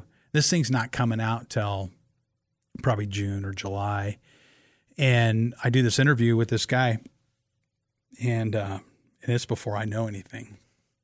So, um, so now here I am. I I'm I'm two I'm two marathons into my four marathon goal for the year, and I get diagnosed with prostate cancer, and I know that I'm gonna I'm, I'm having surgery on August first, and I am signed up. Oh, I forgot to say. This is when the Abbott World Marathon Majors came in. It was it was at the beginning of that year. I'd ran New York they put together an ambassador program. I applied and was accepted. And um, so instantly I said, I think I'll run Chicago because I can get in mm-hmm. as a, as a St. Jude hero. And, and it, and it didn't, I didn't feel like the, um, uh, the, the amount that I would have to raise would be that bad, even though I'd already, I'd already registered for, for Memphis. I was already in on Memphis too and and so and so I thought, okay, I can I can I can you know I can juggle both of these. I can do this. This this will be fine. Um, I think I was I had to raise twenty five hundred for both of for both of them is is what it was, and so I, uh, um, but I'm thinking now, I I don't know if I can run Chicago just physically. Yeah but I'm going to. I mean, so it's like one of those things where I'm, you know, I'm going to do it. So I reach out to my my contact at St. Jude, say, look, this is what's happened, you know, and, and they said, well, we'll try to figure something out. I said, well, just know for right now, unless you hear differently from me, I'm running this race. I train up until July 31st. I'm going in the next day. I train just like I would, you know, for. So you get about two months in of I get training. about two months in, right? And I feel I'm feeling pretty good. I go out on my last run before the surgery, and so I because I know August is out. Yeah, I know I can't do anything. I, I walked a little bit, um, but I had not ran um, early September. Um, uh, Mom and I were at were at this gym, and she was getting she was working out, and so I walk, went over to the treadmill and just kind of walked a little bit, and then really lightly jogged about a quarter mile. Man, and you'd have thought that I I won the New York City Marathon. I was so excited. Um, so I, I, uh, you know, just kind of started to try to put things together. And I think the the longest that I ran um, might have been nine miles, ten miles at the most. Um, that you know, whatever the rest of into September, I had to be real careful. It was, you know, it hurt. Yeah, you know, it hurt. Needless to say, and needless to say. So, um, so I I went and. Uh, um, you know, made made my you know financial commitment to St. Jude for that for that race, and um, the week of the marathon, but but earlier that week, I had to go in to see the doctor. This was my first post surgery where they were going to do blood work. Like I, I had to go back a couple other times early on, just you know because you do right after surgery kind of deal. But it's it's like the first week of October. I'm in uh, his office and uh, they do blood work, and and then um, I get a phone call, and it's like the day before we're leaving for Chicago, and they they start they start you know talking doctor to me and and tell me all these numbers and da da da. I said, what does that mean? And they uh, they said, well, your PSA showed at a at a you know less than whatever whatever whatever the range was. I go, what does it mean? They, they said it means that that there's no cancer detected, And so so I went into Chicago, you know, with that, and so that was that was pretty cool. Uh, being able to do it, and and I had no idea what was going to happen, but I I told everybody around me, I said I'm going to start, and I'm going to finish. And you did. I did. I did. So what's next? Uh, so you know, uh, a couple months later, we go off to go off to Memphis, so I, so I can run my very. So you still did all four. I ended up doing all four. I took the other three medals with me to Memphis, and so when I finished, I'm still in my you know we're I'm still in my race stuff, and um, I put all four medals on. And mom takes pictures of me, you know, because I had all four. I did all. Awesome. I, I, I accomplished the goal. Ended up raising uh, between those two marathons over six thousand dollars. So I had a I had a goal of twenty five hundred. I I raised three thousand for each of them, and uh, you know it was uh, it was pretty it was pretty cool. I will say though, finishing Chicago, coming in, they uh, um, at the time they had a uh, like a VIP room in a hotel across the street. It's a little. It was different than the two that you were at. Um, and and it was in this. It was in the the kind of the lower level of this one uh, hotel, and um, and I walked down the stairs, and this was this was by far the hardest marathon that I had ever You ran. just didn't have the time on the legs. I didn't any, and so it took me over six hours, and and I, I just remember walking down these steps, and um, at this point, your brother Caleb had moved from Kansas City to Chicago, so he was so I got to see him and mom at like mile fifteen. And then again at 17, and then and then saw him towards the end, and then so then I met him at, back at the at the VIP room. But I remember coming down, and man, all these people are cheering. But but most everybody they know my story, so people are cheering and and, and crying, and mom and Caleb and myself, and just just everything. It was probably the hardest yet. Um, where where I say that New York is my favorite marathon, this one this one comes really close to it, just because of what it meant Yeah. to me. Um, so I go to Memphis, run that, you know, have a great time, and say, I'm never going to miss being. I'm never going to miss Memphis. Awesome. And um, and the only time that I have missed Memphis was pandemic. Um, and then um, so so here we are now. It's it's um, it's 2000. It's the end of 2017, and um, prior to or, or no, that's 2016. So we're going into 2017, and I and I told your mother that that year was hers. And so, because every year we're we're these traveling vacations oh, for your- for your race. marathons. We're going, I remember thinking at the time, like, that's so stupid. I would never do that. And now, Y- you know. so, um, so we went to uh, we we took a vacation trip, the the two of us to Mexico, um, and uh, I I just decided I, I ended up running two marathons that year and just local ran Lincoln again, Yep. and uh, and then ran uh, ran in Omaha again. It was a different one. It was the Nebraska Marathon. It was a different track.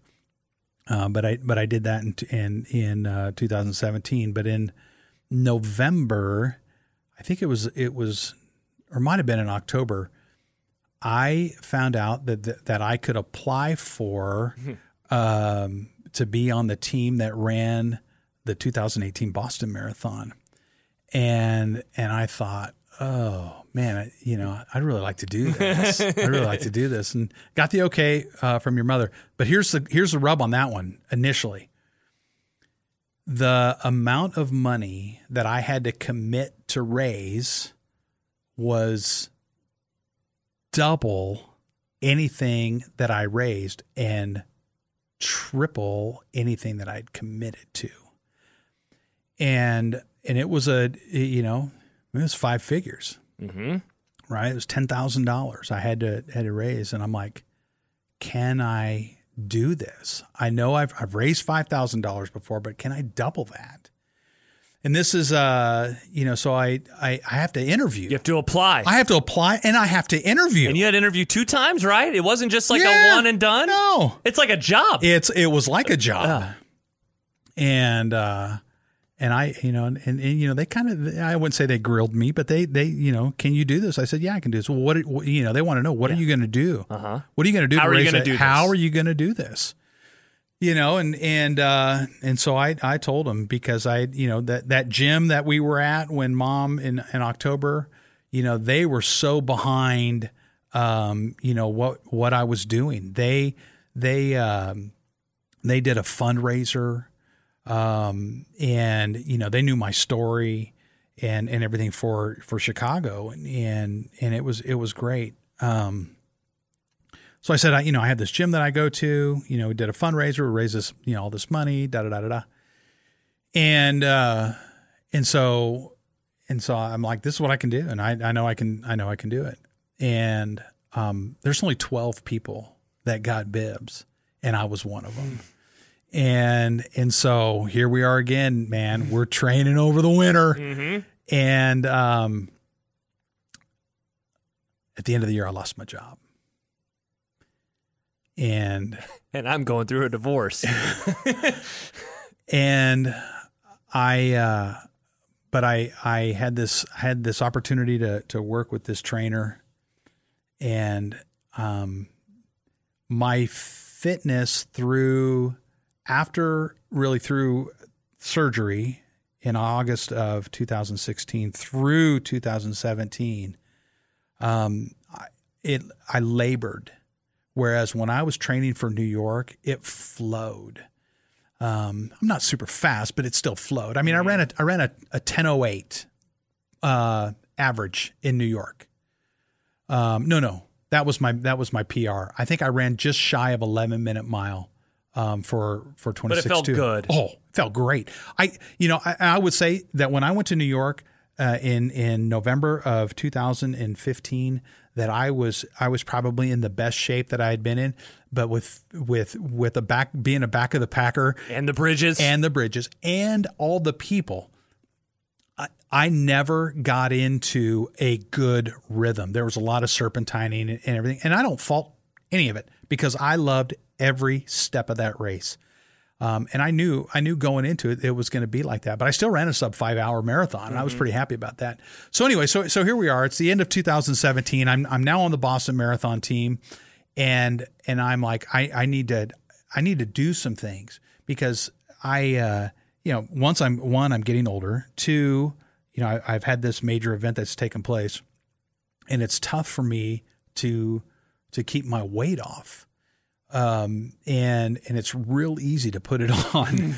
so so I start working with this trainer, and and she says, "What's your what's your goal?" And I said, "Man, to raise ten thousand dollars." And so they had this big whiteboard in their in their gym, and and man, I got up on this this ladder and and put it right out there for everybody to see. They wanted everybody everybody that was in there. They had all different goals, right? I said, "Man, I want to I want to raise ten thousand dollars." She said, "What else do you want?" I said, "I want to be PR ready."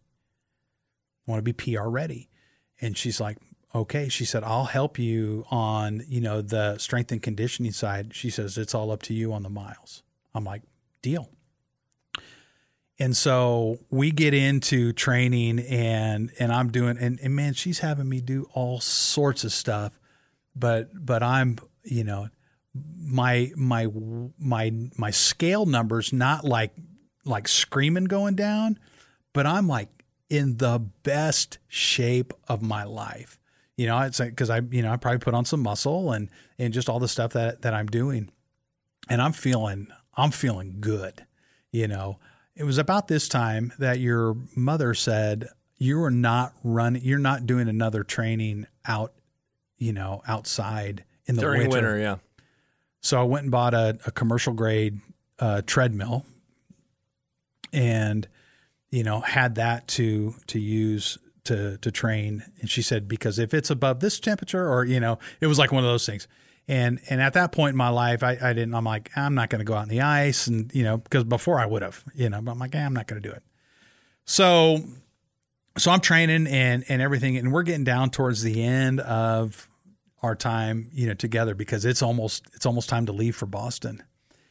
And I I there was another uh, gentleman who was training uh, um, somebody else, and they were like always in the gym, and it was always just us four because I would go super early before she would have my my trainer would have you know some some classes and things like that. So I'd go at like five o'clock in the morning and and we would get we would get our stuff done, and um, this other this other trainer he was there all the time, and, and he says, so. Uh, you know, how's it going? I'm saying, man, you know, it's going good. You know, races this week. He goes, what's it going to be like? I go, not looking good. looks like looks like we might have some rain. and he and he just instantly looks at me and goes, "Good." And uh, and we had this thing kind of going back and forth. There's a there's a guy out there, you know, podcast land, Jocko Willink, and and that's you know you know got bad weather, good. You know, it's just like embrace it, right? So I'm like, yeah, man, I'm just going to embrace it. And uh, I, you know, I'm, I'm going all the way to to Boston, and um, probably a couple days before uh, we left um, a friend of mine dropped the final amount of money to reach the ten thousand dollars. So, uh, so reached you know reached ten thousand dollars, and uh, man, I'm I'm in the best shape of my life.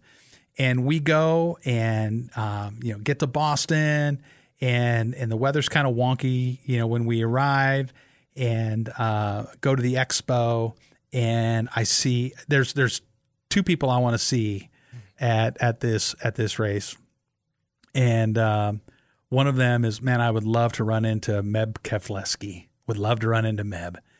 And uh, and the other is this guy um, that I had found online and uh, or in podcasts. His name is Chris Heuisler, and he was the run concierge for Westin Hotels. And um, and I kind of gone gone back and forth with him. I forgot to tell you that that lady Pam Rickard, we connected mom and I and her and her husband Tom connected at a meet and greet the day before the New York City Marathon. So we got to got to meet them. Um, so which, which was just it was a highlight for mm-hmm. me. So so I so the first thing I see in in uh, Boston at the expo, Meb Keflezighi, perfect, is sitting behind a table, signing autographs and taking pictures, and I'm looking at the line and it's and it's about ready to wind up, and I'm like, I'm going to get in line. And I think I was, if I wasn't the last, I was second to the last person that got to go in. And so I got a picture with Meb, got his, you know, got his autograph on it on a deal and, and everything.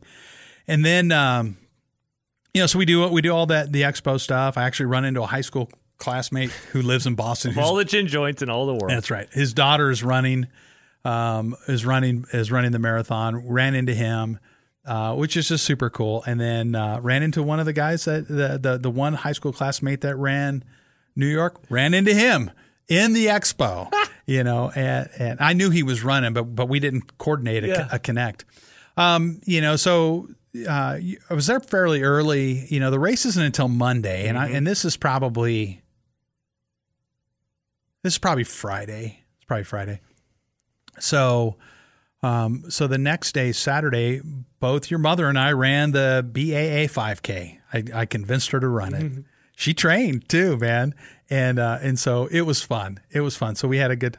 So right before when we go to pick up, uh, can't remember if we were picking up like T-shirts or I, I think we might have, might already had the bib. But anyways, we ran into Tom and Pam Rickard, that same couple from New York. You know, they live in Virginia, and uh, and and ran into them. And and then you know it was just like you know like all of a sudden they were there. And then during the course of the race we uh, Pam wasn't running but Tom was. And so we took some pictures with uh, with with him. Um, so we ran the 5k and then you know just kind of it, it, was a beautiful day. It was a beautiful day. The sun was shining. It was awesome. And so then the next day i wake up on sunday and and it's raining. It's kind of drizzling you know, not pouring, but it's drizzling, and the forecast is not looking good. And uh, so we go back over to the expo and we kind of you know walk around and we see some some people. You know in the midst of all this you know I'm doing I'm doing dinner events with the St. Jude team. The 12 of us we you know we go to somebody's house and you know we're just we're just celebrating together. You know we had ended up raising like two hundred fifty thousand dollars between the 12 of us right? Um and so um, so mom and I go back to the go back to the expo and um, and and you know we're we're sitting there and, and I'm, now at this point I'm gonna go I'm gonna go listen to some of these so so there was like a past champions you know. In there were the very first woman to ever run the race Bobbi Gibb who ran it as a bandit mm-hmm.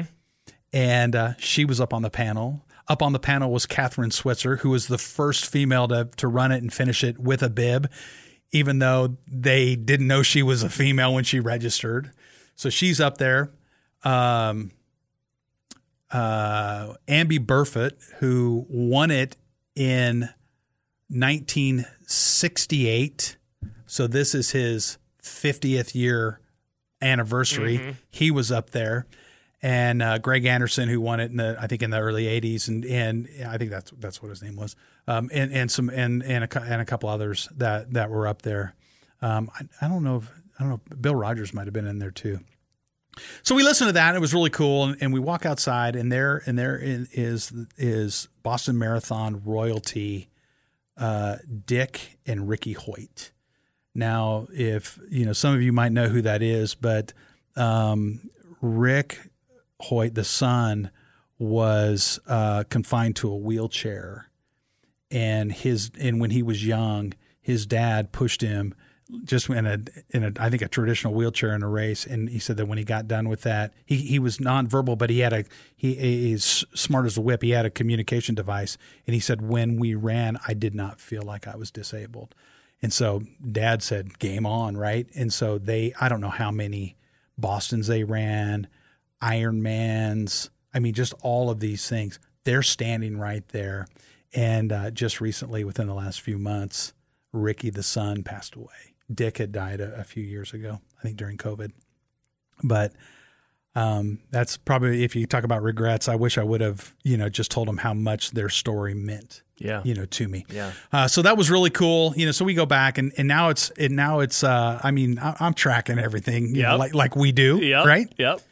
I mean, dude, we do it for a uh, training run, mm-hmm. you know. So I'm tracking it, and I wake up the next day and it's pouring buckets. And this is race day. Race day it's Patriots Day, and it's pouring buckets. And uh, we have uh, once again, you know, our St. Jude team. Um, we have a pretty good deal in that there's somebody that's connected to us that has access to a home in Hopkinton that is right on the race course, like right on right before the start.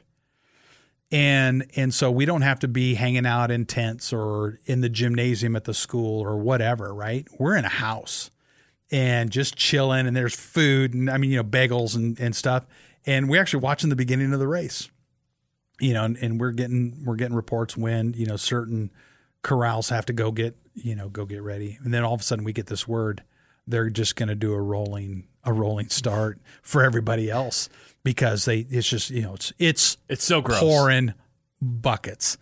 So I uh, I have on um, I was I think I was dealing with some with some calf issues, so I have some like compression sleeves on my calves. Um, I have a long sleeve shirt. I have my St. Jude singlet, a pair of shorts, and a uh, poncho, Husker poncho, by the way, go big red, and uh, and a stocking hat. I have with me a fanny pack with you know my gels and um, but I but I brought the fanny pack because of the rain um, because I I I wear uh, prescription glasses and I have prescription sunglasses and I didn't know if it was going to clear so I had them both with me. Um, gla- the sunglasses never saw uh, the course. No, not that day. So um, and I wore a stocking hat, but I but I also brought my I brought my my ball cap that I would wear as a St. Jude logoed ball cap that I have. I figured I'd just throw the hat away, you know, somewhere along the course. So we start taking off and uh, rolling start, and and it's raining so hard. I take I, I take my glasses off. I you know because they're just wet, right? They're and not I, helping. No, and I'm running right into the rain. Yeah, right. The, the I'm running into the rain. Um, and so you know, so so we you know we get going, and so I'm like, I you know I can see, but I can't see see, yeah. right? You know, what probably you know 15 feet in front of me. So that's how I I saw the Boston course was 15 feet in front of me. Every now and then I'd look up, right, just to kind of see where I was. We got to Wellesley, I, I looked up and yeah, and, it, and and even though it was raining crazy, the the the the girls were still out, you know, and and so, um, I got to you know pass there probably about mile 15 and. Um, it was challenging because there was times that the wind gusts, you know, reportedly said, you know, at times 50 miles an hour, but it was steady at, you know, 20 to 30 miles an hour. And and it was and it was just pouring. And so at one point, I'm I'm trying to dodge puddles, and I realize this whole course is a puddle. and so and so I I uh, I mentally said, "You're probably gonna have blisters, but just go." Yeah. Right? What are you gonna do? Yep.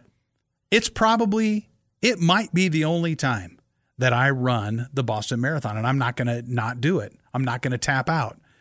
So so I get to mile 15 and I'm starting to I'm starting to you know feel really challenged. And remember I'm I'm going into this race you know with probably the best shape that I've been in.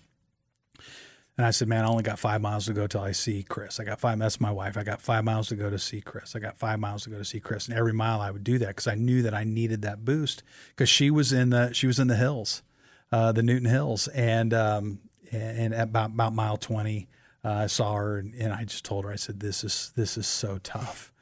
And, um, you know, and then a, another St. Jude hero runner friend came up right about the same time. And he was like, man, he was like joyful. Woo, let's go. And, uh, and I'm like, you know, so I started running with him for a little bit and, and I knew he wanted to tear it, you know, so I said, Joe, just go.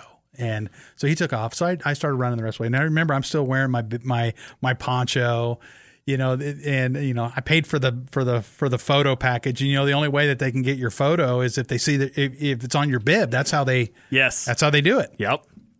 So I remember at one point I'm running and I can see a photographer up on my left up, and I mean it is pouring. And so I raised my my poncho up past my past my bib and I kind of put my my arms out like can you believe this is happening? and and I have that picture, which is which is because you can just see the rain coming down. It, yeah, that's pretty cool.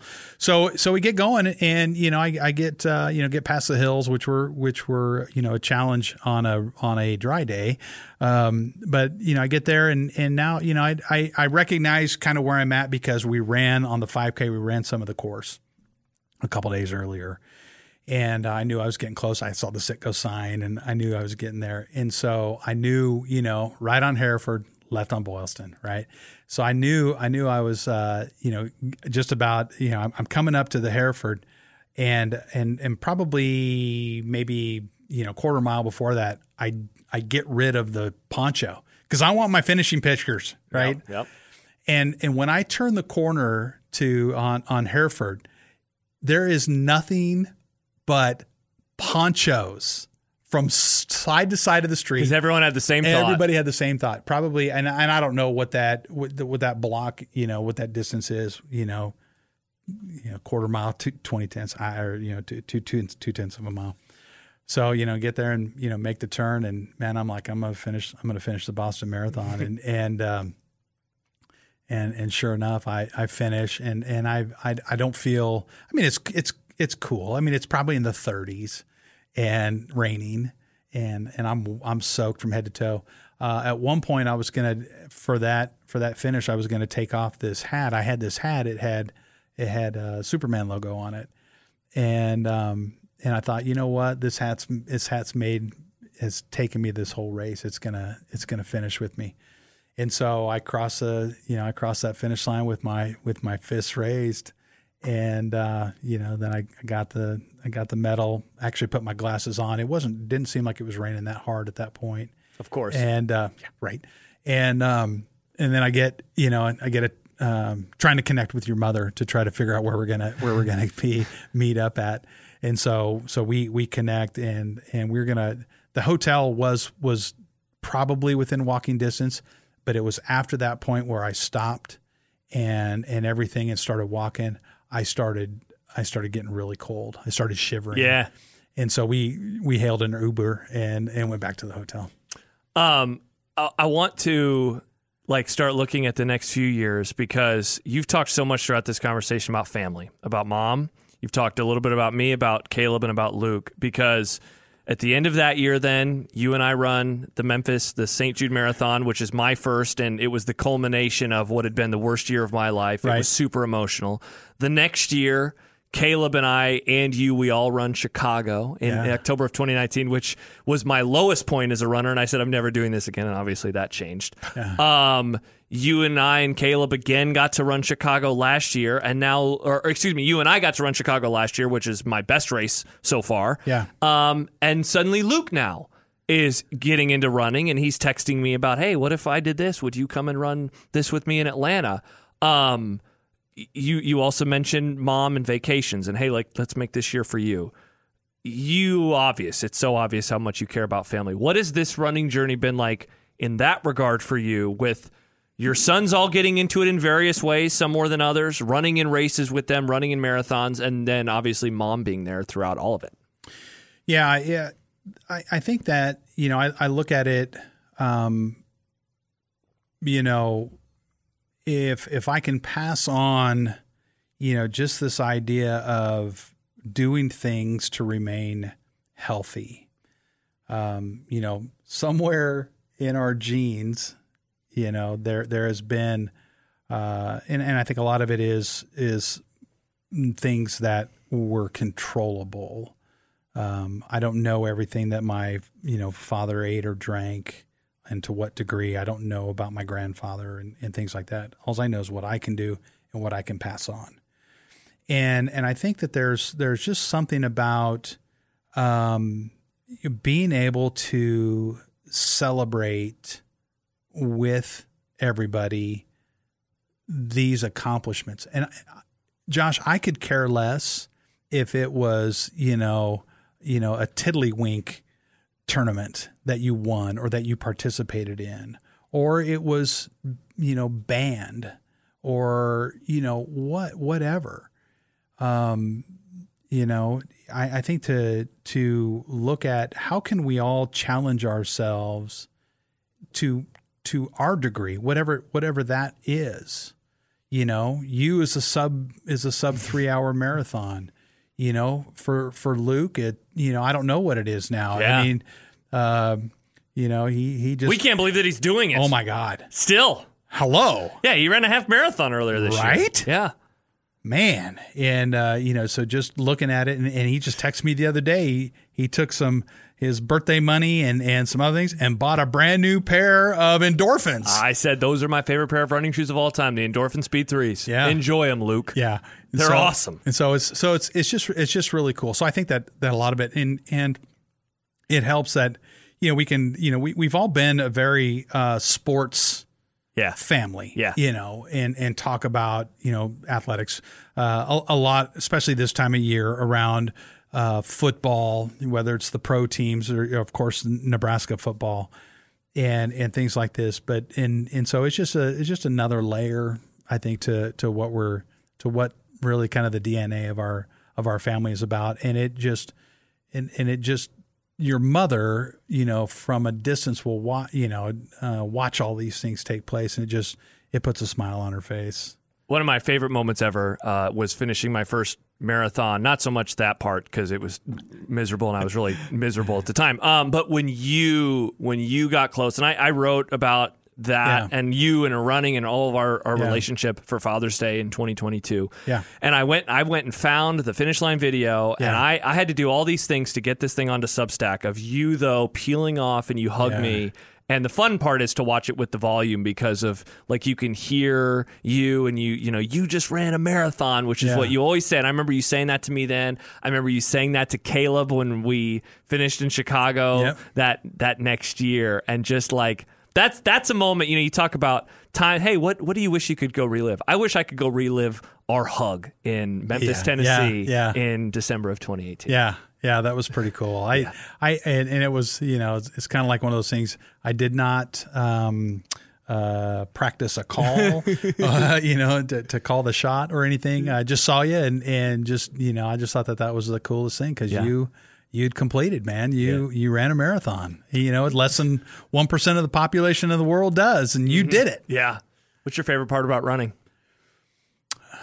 I think that when I uh, get out on a training run, it is, or just a, a run, uh, it's just that that time to, you know, sometimes it's it's it's just to think.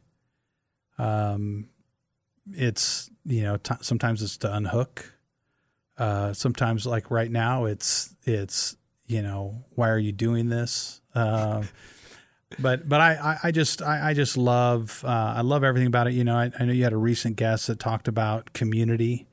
Um, you know the the running community at large is unbelievable. It's pretty cool. Um, you know, uh, one of the things that Pam Rickard always says is that running connects us, and I believe that. You know, uh, I watched the men's and women's uh, world championship marathons this weekend. They were on at midnight. I I DVR'd them. Uh, but just watching uh, the camaraderie, you know, and until you know you get to the last 10k, it's a different, it's it's a race, right? But throughout the race, they're helping each other. Yeah, they're passing water. It was hot in um, Hungary in in Budapest, and they're passing water bottles between each other. You know, um, sponges of water and, and things like that. So so you see that on the elite level, but even more so when we you know we get to um, you know the local races and and just uh, the the camaraderie that I have with uh, people that I have developed a relationship with through St. Jude too. Yeah. Um, I finish every podcast by asking my guest about what they're chasing. It could be a literal time goal, it could be qualifying for something, or it could just be a feeling.